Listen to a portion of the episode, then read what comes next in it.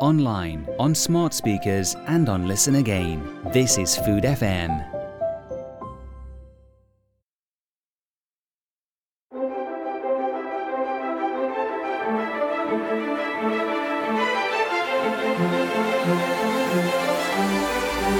The Drinking Hour with David Kermode in partnership with Club Oenologique. The world through the lens of wine and spirits. This week, Alsace, an historic region with an identity of its own, steeped in tradition, evolving all the time. Its Riesling thrills, and its Pinot Noir is forging a new reputation.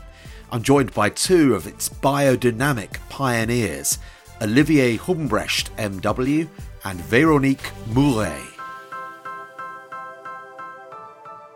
Separated from Germany by the River Rhine and from the rest of France by the Vosges mountain range, Alsace is very much its own place. It's been fought over through history, and while culturally you could be in Germany, somehow it also feels distinctly French as well. The region has its own dialect Alsatian, and its own way of doing things when it comes to its distinctive wines. Around 90% of those are white from varieties including Riesling, Pinot Gris, and Gewürztraminer, among others, while its red wines, made exclusively from Pinot Noir, are now seen as a go to alternative to Burgundy with its rising prices. Today's Alsace also offers orange wines as well, while the region is making its mark with a growing commitment to organic and biodynamic viticulture. So it's high time we caught up with what's happening in the region, and who better to ask than a couple of its celebrated producers, Master of Wine Olivier Humbrecht of Zind Humbrecht, created in 1959, though winemaking runs in that family uh, since the 17th century. And Veronique Muré, representing the 12th generation at the helm of Muré, also dating back to the 17th century. Olivier and Veronique, welcome to the Drinking Hour. Thank you. Thank you. It's uh, wonderful to have the opportunity to talk to you both and to talk about uh, this uh, historic region and History is uh, the perfect place to start, really, in this context. I mentioned the 17th century back there. Family winemaking, uh, sometimes on a very small scale, um, is a really significant characteristic of Alsace, uh, isn't it? Uh, Olivier, you first, if you would. Yes, uh, Alsace history goes back a really long time, and probably it's the Romans who brought uh, vines um, along the Rhine River, probably around the 6th, 7th century. Unfortunately, Alsace went through quite a lot of periods of uh, wars and you know invasions, especially the Thirty Years' Wars in the early part of the 17th century. That's why most wine growers' family, the history stops there, and we actually don't know what happened uh, before because the region was completely destroyed, people were killed, uh, uh documents were lost, and so on. It's uh, as I mentioned in the introduction a disputed territory historically. Uh, thank goodness, um, uh, not anymore. Uh, with its distinctive uh, own identity. These wars and disputes between France and Germany, Veronique, they have mm-hmm. really um, defined this very distinctive and unusual character, haven't they? Yes, and in Alsace we are in the middle. We have this. Uh, we feel French definitely, and we have this uh, German or um, yes, German uh, history and also uh, part of the culture. So we are we are a mix between these two um, yeah two important countries. But uh, this is maybe why we feel also European. But uh, the, the, the war and the change in the um, country uh, has some influences because in some uh, part of the after the wars or so, uh, grandfather and uh, the son or the, the new generation didn't speak the same language. Uh, we have some uh, great grandfather. They were born German, then they became French, they were German again. So uh, it's also the, the, language also that changed at that time. And at uh, Muré, you have this incredible history going back to the 17th century. Uh, tell us mm-hmm. about the modern estate, the one that you're looking after today.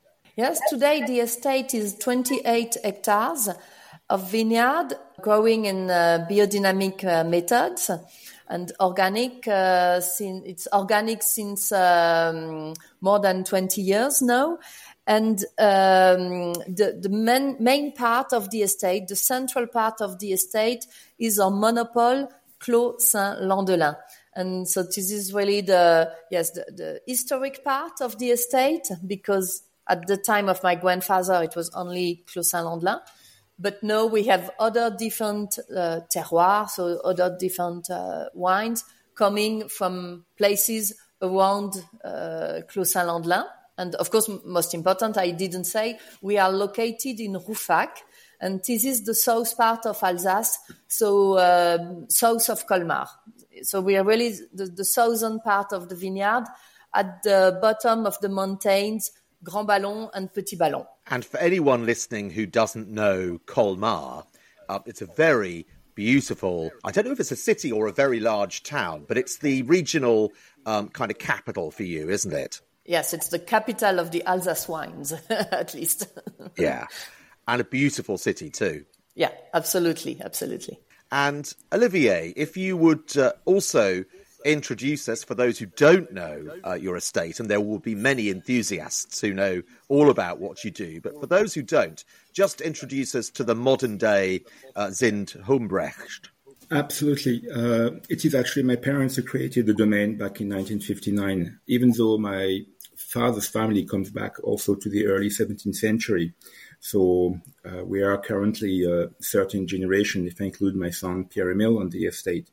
But my mother Zind and my father Humbrecht, when they married together, like it was often the case in the past, they united two little small estates, uh, built a new winery, and uh, grew up uh, the vineyard uh, acreage to its current size of about uh, 40 hectares of um, vineyard. And we built the last winery in 1992 in the village of Turckheim, just um, west of um, uh, Colmar, where we are since then located. And in terms of the plots that you have, it's fair to say that Alsace is a bit like, I suppose, kind of like Burgundy. It's a very much a patchwork of quite small plots, isn't it?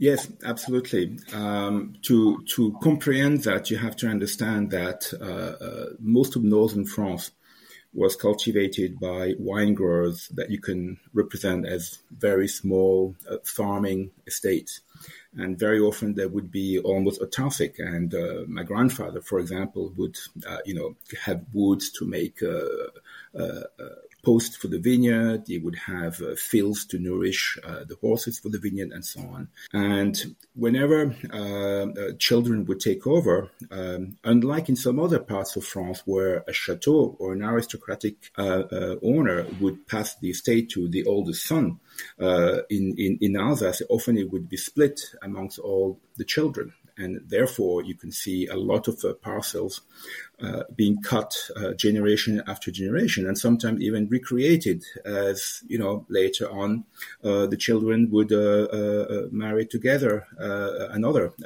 estate and so on. So this you see a lot in in in in Champagne, in Burgundy, in the Loire Valley, in Jura, in Alsace many, many, many estates, but also uh, we are in a in a sort of geological maze and climatic uh, complicated uh, area. So uh, it's not like uh, uh, one child wanted this vineyard and the other one wanted that one, because of very often the quality would be different. So uh, the only solution was to split every single piece of vineyard in two, three, or four, depending on how many kids wanted to take over a winery after. Wow. And um, Veronique, uh, it's impossible mm-hmm. um, to talk about Alsace uh, as a region without talking about the Vosges Mountains, isn't it? Yes, absolutely. And I, I see them uh, right from the window with uh, some snow and at the top of the Vosges Mountains. And it's, uh, uh, really very important for the geography and, um, of course, our terroir, because the vineyard of Alsace is located on hillsides uh, at the foothill of the Vosges Mountains. So that means that we are, uh, the vineyard is protected by the Vosges Mountains. And it explains also uh, a very important part of the our climate in Alsace because we have uh, a continental uh, climate, but with dry summer and warm summer, which is good for the vineyard to have a, a nice maturities. And the, the Vosges Mountains, they uh, stop the rain because the cloudy rains are coming from the west, so from the ocean, uh, from Paris, and then they are uh, mainly stopped by the Vosges Mountains. And we have in Alsace uh, a dry um, weather. We have small amounts of rains. It can be sometimes surprising for people because they think we are uh, on the northeast part of France, so it means rain and cold weather. But if you, for people who are who have already been in Alsace in summer, it's it's warm, it's hot, and it's sunny. And the explanation comes from the Vosges Mountains. Yes, and, and that, why tourists mm-hmm. love it as well, of course, isn't it? It's a very popular mm-hmm. destination. You also have a very long ripening season, don't you? Haha, that's a good question. Yes, it used to be. Uh, no, since uh, since a few years, I'm not sure anymore about the answer because um, with global warming, we are harvested, we are harvest, harvesting early and early. Uh, we begin harvest end of August usually. Well, I, I, don't hmm. know the, I, I can, I don't know anymore the answer because what was true for a long time, for years and years, today is uh, changing and all our challenge is to adapt uh, our way of working and our vineyard to that. I don't know what Olivier think uh, about the, that question. Thank you, Veronique. Um, well, what happens is um, everything is earlier, uh, not just the harvest, but also you know uh, flowering and bud break. And uh, I looked recently on uh, flowering dates um, in the 80s, tasting some wine from so-called cold and late vintages from the 80s, like 84, 80, 87. And the flowering back then was first and second week of July. Uh, uh, this year, uh, the flowering happened mostly end of May, early June. Last year, we had the first vineyards flowering the 20th of May. So that's almost a month and a half um, earlier than 40 years ago. But everything is earlier. Also, bud break, which causes actually a lot of problems to us now as wine growers um, when the plants start to grow end of March, early April we expose through April through to spring frost. If I look at the time between the flowering and the harvest date, it is a little bit shorter, uh, but not that much shorter. Uh, maybe uh, 40, 50 years ago, we had to wait 100, 110 days, 115 days uh, for some grapes after the flowering. Now it might be 95, 110. So it hasn't really reduced that much. It's just that everything is happening much earlier. Very mm-hmm. interesting. And most vineyards obviously are on a slope of some kind, um, ranging, I think, from uh, uh just over 100 meters to almost 600. Um, is that degree of elevation helping you with the challenge of climate change, or is it not high enough? Yes, of course. Um, as you know, the more you go high, uh, the cooler the temperature, and, and Scientists say that you lose a half a degree Celsius every 100 meters you go up in elevation. But this is not the major factor in our region that could explain why some places are cooler and some places are warmer in our, in our region. The orientation, whether you're facing south or east, west, and sometimes even north, can explain much more um, a certain uh, degree of heat or, or, coolness, and also how deep you are into the valley. As Veronique said before, the Vosges Mountain act as a kind of uh, uh, rain uh, shadow uh, to our region. So if you go slightly deeper into some valleys, uh, only sometimes just a few hundred meters, you you can see the the rainfall increasing slightly and the temperature to be uh, uh, much cooler because what we benefit a lot from these mountains is what we call temperature inversion um, uh, systems, which mean that at nighttime, very often around 9, 10 p.m., especially in summer, the cool air from the summit falls down on the bottom of the valleys and brings uh, a very nice draft. It's not really a wind, it's more like a, a consistent draft of quite fresh air that cools down uh, the nights. So, what is quite significant is how fresh it can be during the night or early morning, even in summer, even in August, and how warm it can be just six or seven hours later. And I've often seen amplitude of up to something like 20, 25 degrees Celsius between the morning and the afternoon uh, during harvest, for example. A kind of natural air conditioning uh, at, at, night, yes. I, I guess. yeah. And uh, Veronique, uh, tell us about the soil types mm-hmm. that you are farming there in Alsace. Yes, you, you find a lot of different uh, type of soil. So this is something very specific from Alsace um, compared to other uh, French wine region, because you have uh, all the family of uh, of the all the geological families of soil. So you can have uh, limestone, you have clay, you can have granitic soil, um, sandstone soils, even some volcanic soils in Alsace. And this is uh, usually you, for um, as a comparison in Burgundy you have only clay and limestone, uh, only one family with small differences, of course, but uh, only one uh, geological family. Here in Alsace we have all this uh, geological family of soils, and this is uh, something very interesting for all the people who like uh, geology and stones. And of course, also it has an influence on the wines. Uh, if you have a, a, a, Riesling grape variety wines, uh, you can feel the diff- especially with Riesling, you can feel the difference in the wine, in the texture, in the structure of wines in mouth whether it's coming from calcareous soil, from limestone soils or from granitic soils.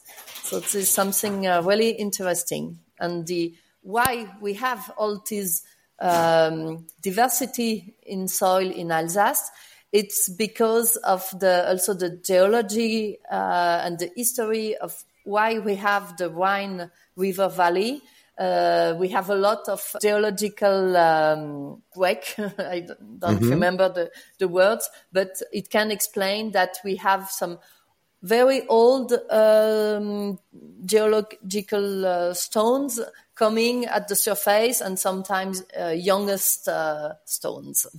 Yes, okay. Uh, uh, so it's a, a fascinating place for those who love their different uh, soil types. And uh, mm-hmm. as someone um, who loves Riesling, it's also a wonderful place for um, a Riesling lover, as you mentioned. Um, Olivier, um, tell us, um, for those again who are less familiar, uh, tell us what defines an Alsace Riesling and, and how perhaps that's evolved, if it has. It has changed a lot uh, through the years. And obviously, wine reflects also um, not just the climate and the terroir, but also what the wine grower wants to do with it, because uh, we are kind of obliged to to listen to uh, the people who drink our wines, and uh, as, as you know, we don't eat the same way as we ate, you know, 300 years ago. You know, uh, uh, people don't eat like Rabelais anymore. Uh, you know, yeah. with cream and butter and very rich uh, meals um, uh, all the time. So.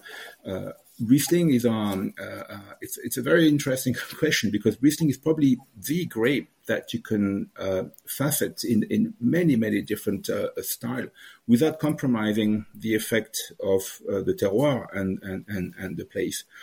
And the climate ha- has changed also. And as we said earlier, uh, the ripeness is earlier, which means that the grapes are in the final two three weeks of ripening, most of the time uh, uh, in September, where the temperatures are higher, the days are longer, and which perfects much easier the, the, the finishing ripeness of the grape. So today, Rieslings are still have a very good acidity, but more saline than maybe in the past, less vegetal, less hard, less citrusy.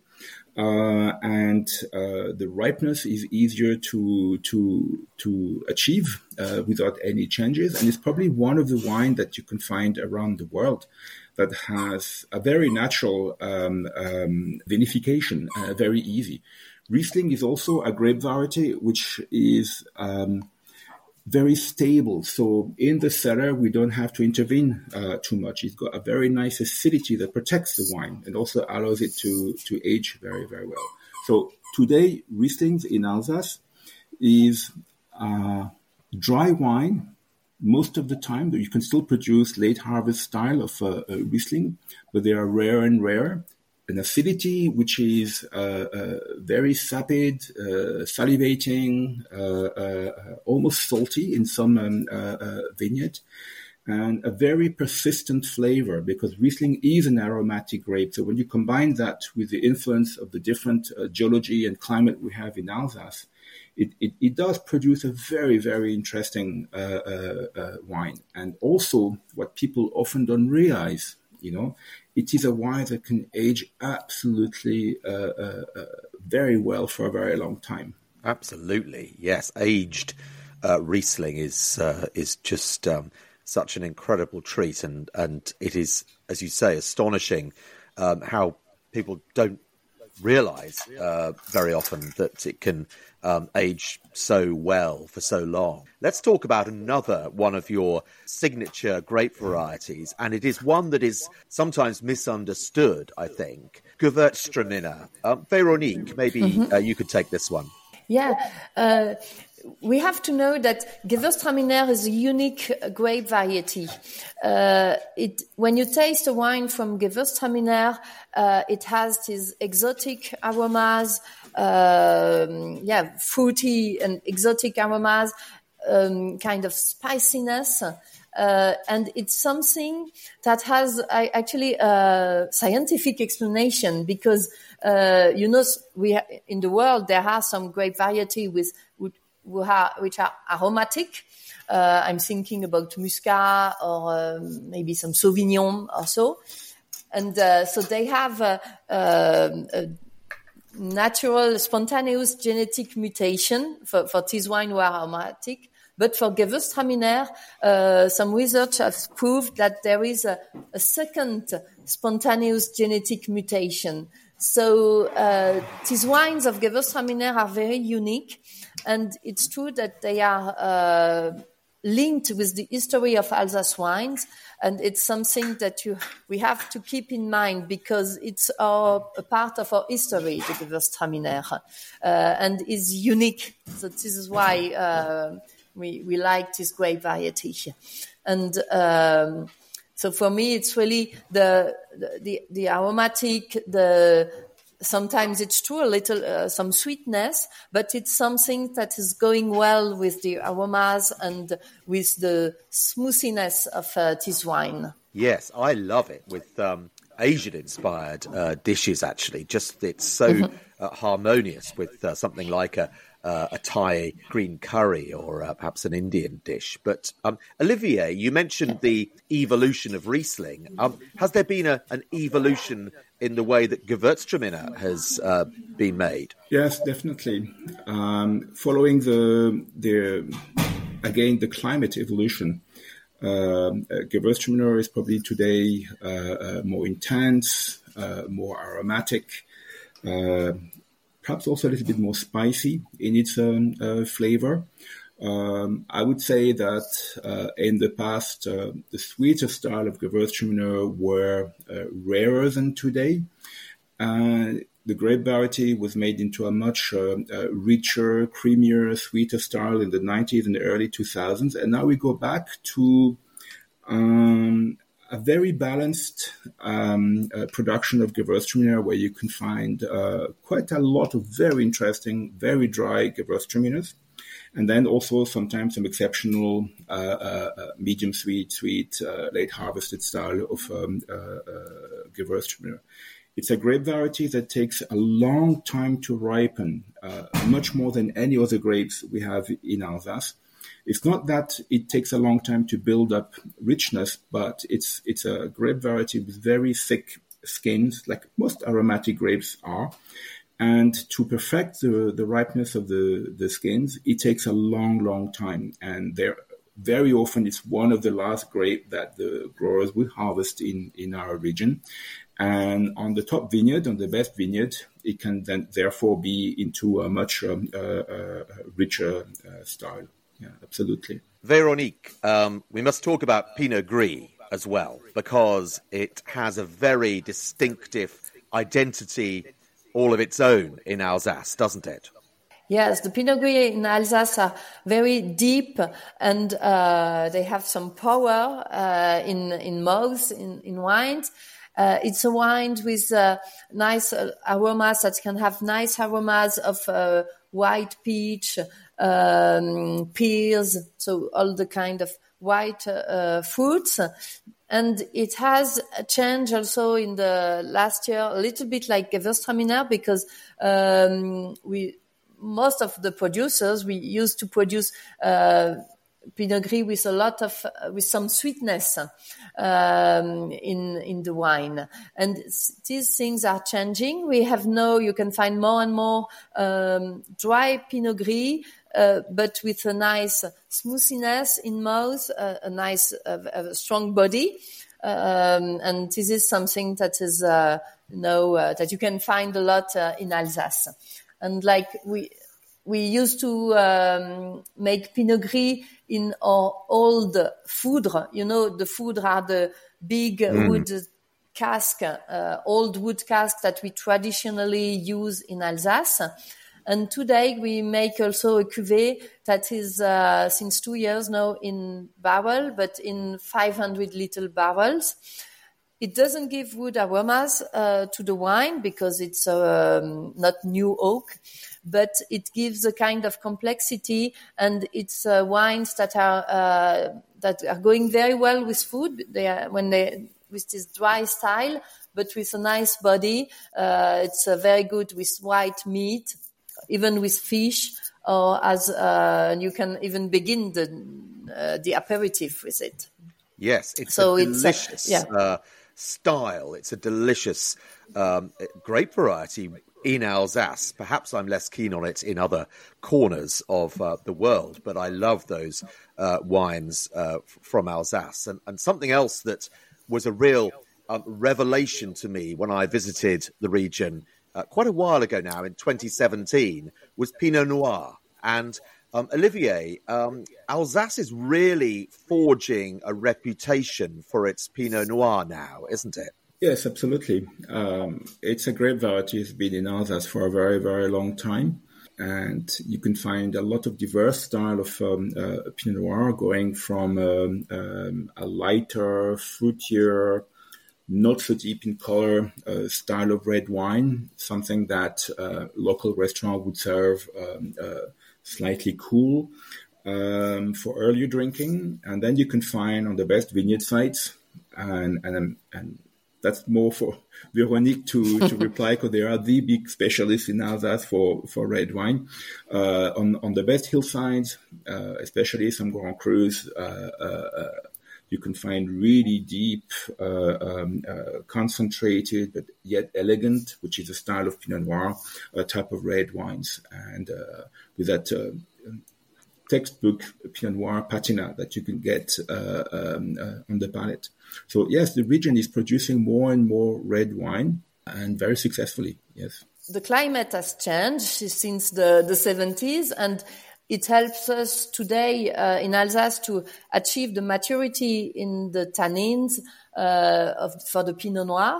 So of course it has helped, but also what has changed is the, the man has changed. And uh, Pinot Noir used to be uh, as the only red wine in Alsace. It used to be something that we maybe people didn't really or winemaker didn't uh, really think about it or they didn't uh, um, ask themselves what can I do better in my way in the vineyard, in my way of working in cellar for doing a great red wine? Because in their mind, in our mind, it was more uh, like a rosé or um, something easy to drink. And now uh, the youngest generation, uh, they all, everybody was uh, working uh, or was student in other region of France or other countries. And when uh, they come back in their family estate, they also want to do something uh, with the red wines.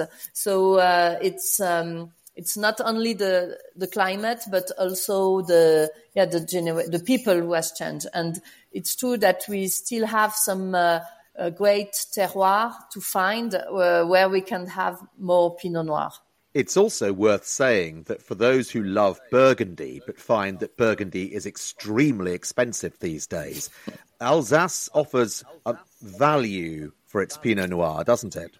Yeah, yeah, it is. And uh, the fact that Burgundy is today so expensive and so uh, difficult to buy for uh, a wine lover helps us because uh, the people who, lo- who love Pinot Noir from Burgundy, they just come to the other region, and when they come in Alsace, they they say they they try the Pinot Noir and they usually they like it, and it's it has changed. Uh, Twenty years ago, fifteen years ago, uh, we already had some Pinot Noir uh, in the estate, but when people came they didn't want to taste it. We were almost, uh, we forced them to try the, the Pinot Noir.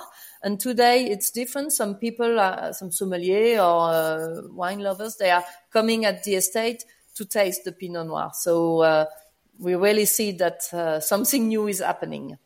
Yes, I bet you do. Um, and I want to talk about uh, biodynamic viticulture to both of you. Um, I, I think for those um, listening who are um, not so familiar with, um, I think most people know what organic means, and organic is the stage you go through in order to be biodynamic. Um, but um, Olivier, would you mind just explaining to someone who's not familiar with what biodynamic means, uh, what it entails, please?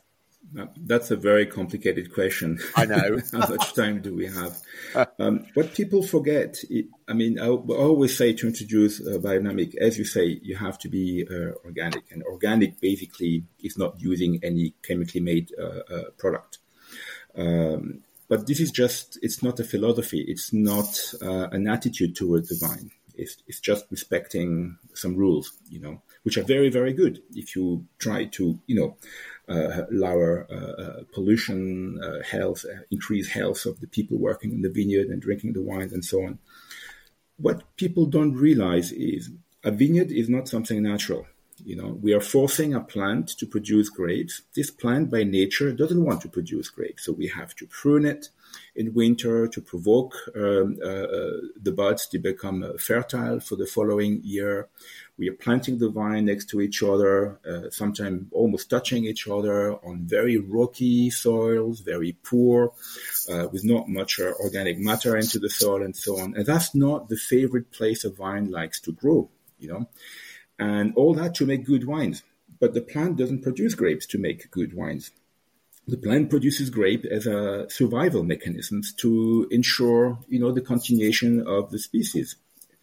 So the biodynamic philosophy is to bring back to the vine all the energies that participated to the creation of uh, uh, the species, the vine, according to energies coming from the soil, coming from from uh, uh the, the, the, space, um, and also creating an environment around the vine, a little bit like if you're trying to create a beautiful office for people, you know, with some green plants, lights, uh, uh, space, good temperature. It's the same thing that we're actually trying to create uh, uh, in a vineyard. And for that, we use um, uh, specific uh, preparation, mostly plant based, to bring back certain messages and energies to the vine to make her understand that it's okay to produce grapes, it's okay to go through flowering, it's okay to ripen the grapes very, very well, and to go to the end of it.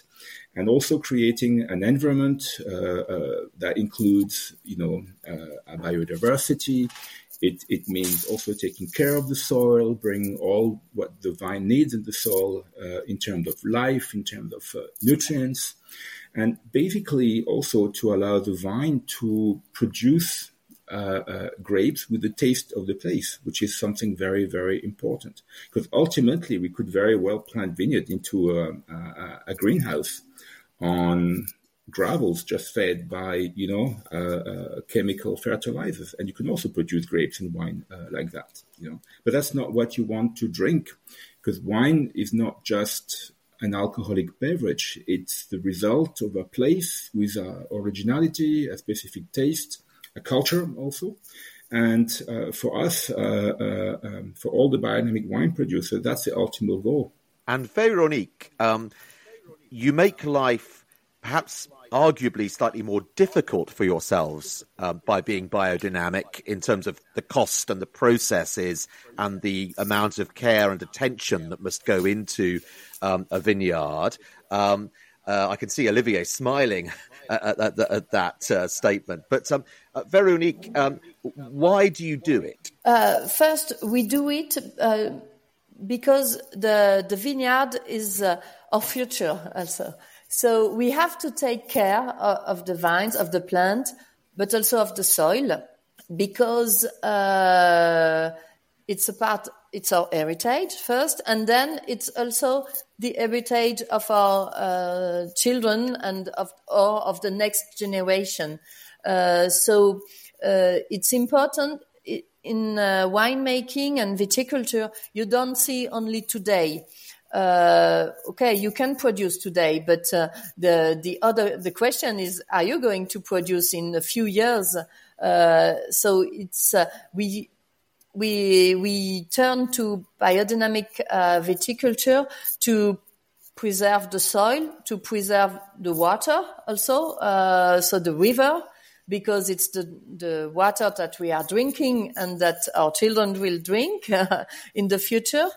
Uh, and we choose it also to protect uh, ourselves and our team uh, because it's uh, important when you are organic that you don't use uh, these uh, weed killers or so that are not good for your for human health. so this is the this is the reason, and also we. I'm thinking about my grandmother because when she she was when I was a kid, she was always using uh, some herbs uh, as herbal tea when she was sick, when she was uh, when she had stomach troubles, or when any for any reason she has an herbal tea, and she was going in the uh, uh, in the forest also to take them. So in a certain way, it's today what we are doing because we also using uh, herb herbs uh, preparation to have a vineyard that is in a good uh, condition to yeah, good health. Yes, that's a very interesting point. Um, Olivier, you mentioned that although the uh, estate uh, was established in 1959, uh, winemaking goes back in your family to the 17th century. Uh, are you um, seeing um, some of the old practices coming back? Yes, of course. Uh, not necessarily all old practices are good. You know, um, there is some uh, uh, it, there are some evolutions which um, allows us to make um, a, a, better wine, also work in a much more comfortable way. The the way people worked in the vineyard uh, 50 years ago, you cannot ask this today anymore uh, to uh, younger generation. They would not accept. You know, uh, hoeing vineyards uh, for three months in a row um, under the sunshine. So yes, there are tools today which uh, allows us to to replicate old techniques, but with more comfort and uh, uh, in a sort of less painful way also you know uh, yeah you can bring back horses into the vineyard and things like that which is our sometimes both Veronique and, and, and ourselves, we do this in some vineyards, but we couldn't do this in all our vineyards because uh, you asked the question about costs. Plowing one hectare of vineyard uh, with a horse uh, takes, you know, uh, maybe a whole week uh, for one person with complication and lots of effort. When it would take maybe uh, a small micro caterpillar to do the job in maybe just a few hours in, in much more comfort.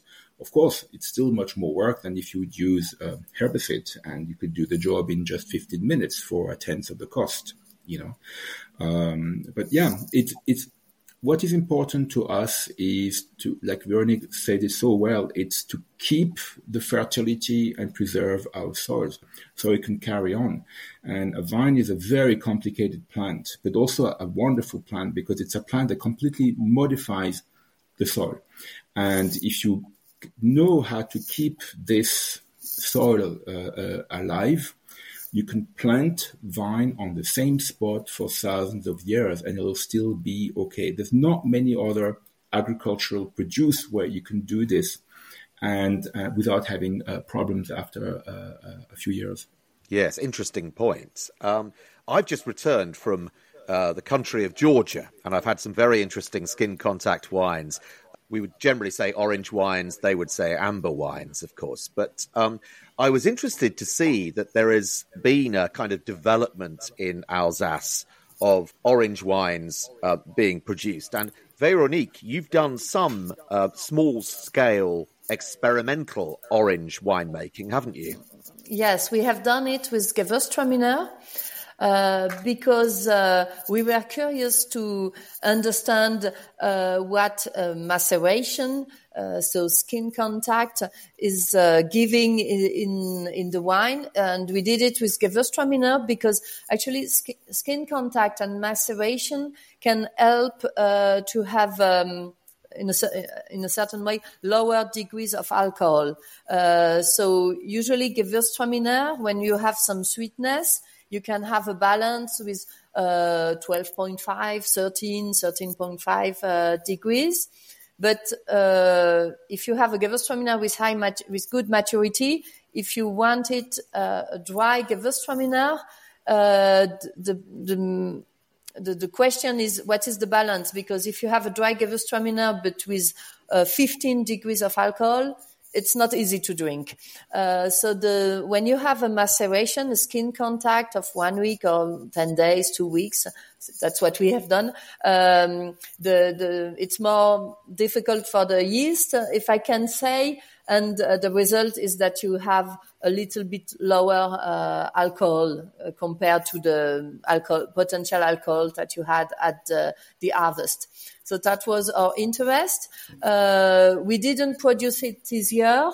Uh, because you need, uh, yes, it's a lot of work. You, you really need to have very nice berries uh, in in in the wines. But th- that was uh, very interesting, and it's not because we are uh, organic or biodynamic that we don't look what uh, other countries do or what or we, it was very nice to taste to to try and to study that uh, skin contact and it's something that is uh, getting uh, bigger and bigger in other uh, in other wineries the future will tell us if it's a fashion or if it's something that is that will be continuing i don't i don't know the answer today well, let's see if Olivier does know the answer. Uh, what do you think on that uh, uh, subject, Olivier? Well, last night I had an, a very delicious orange wine from um, from Spain, and uh, uh, they were extremely well made. But it wasn't orange; it was dark yellow.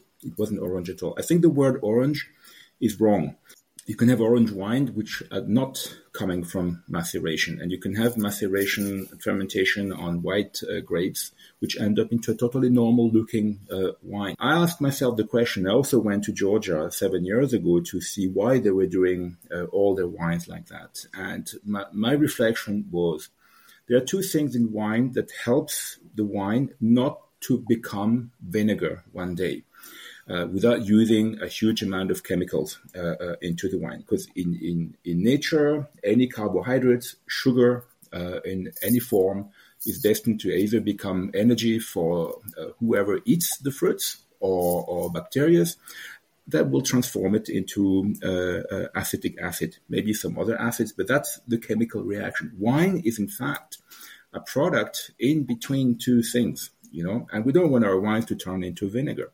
So the first thing is acidity. Acidity is, is something that would stop bacteria to carry on transforming uh, uh, the wines. But when you have a grape variety with low acidity, which is, for example, the case of Gewürztraminer, or most red grapes also have lower uh, uh acidity than most white grapes.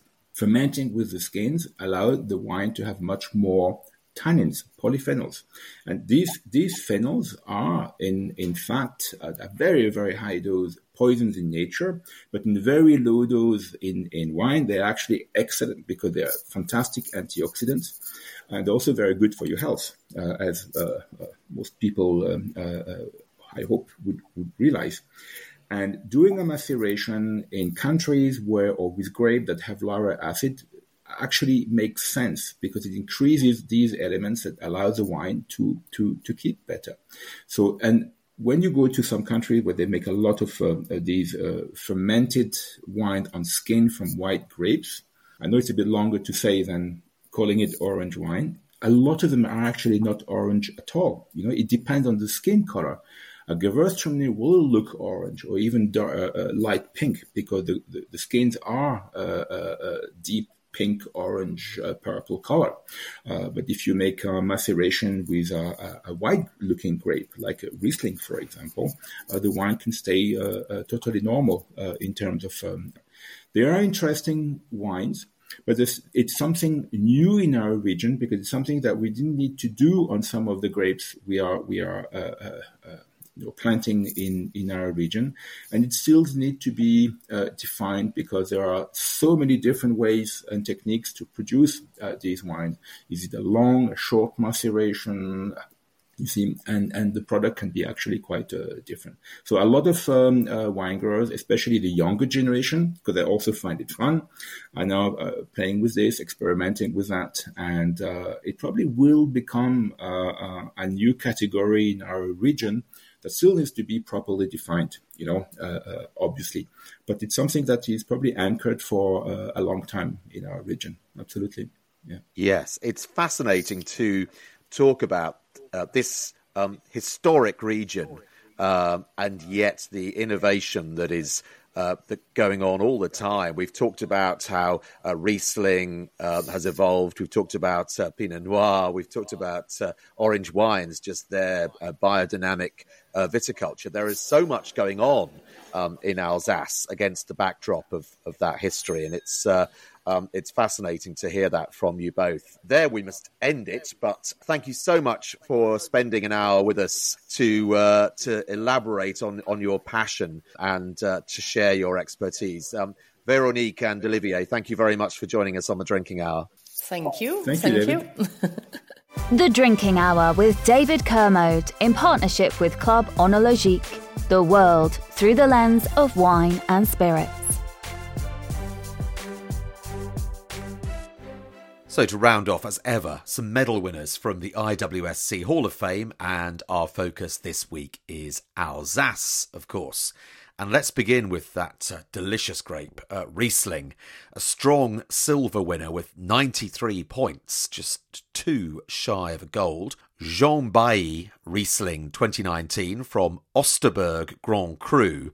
Uh, the judging panel's tasting note says the wine boasts a seductive aroma profile of honey, citrus, and candied peel. The flavour profile is earthier, with a savoury umami element and salted lime on the long finish. And another strong silver medal winner, also again with 93 points, Cave de Ribeauvillé, Riesling 2019, from Osterberg Grand Cru as well, and the tasting note Burnt orange peel, mint oil, and thyme aromas all come through distinctly. The palate is fresh with plenty of minerality and a salty finish. La Cave du Vieil Armand Gewürztraminer 2020 was a silver medal winner with 91 points.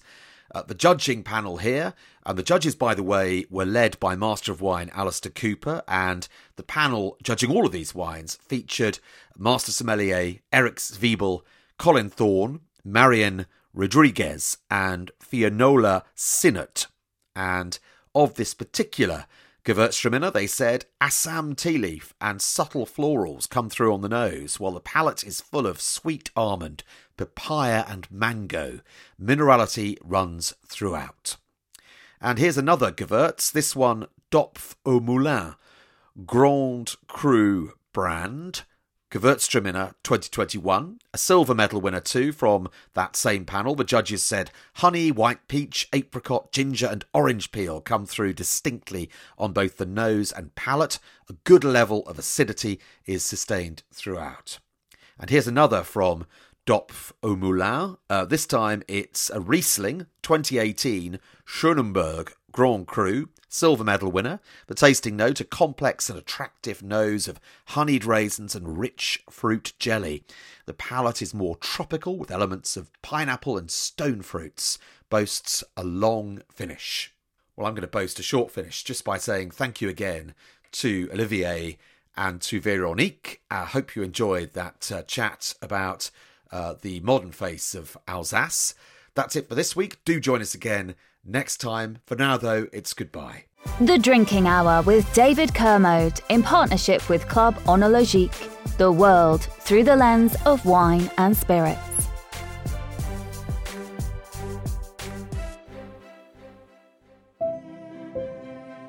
To find out more about Food FM and our content, go to foodfmradio.com.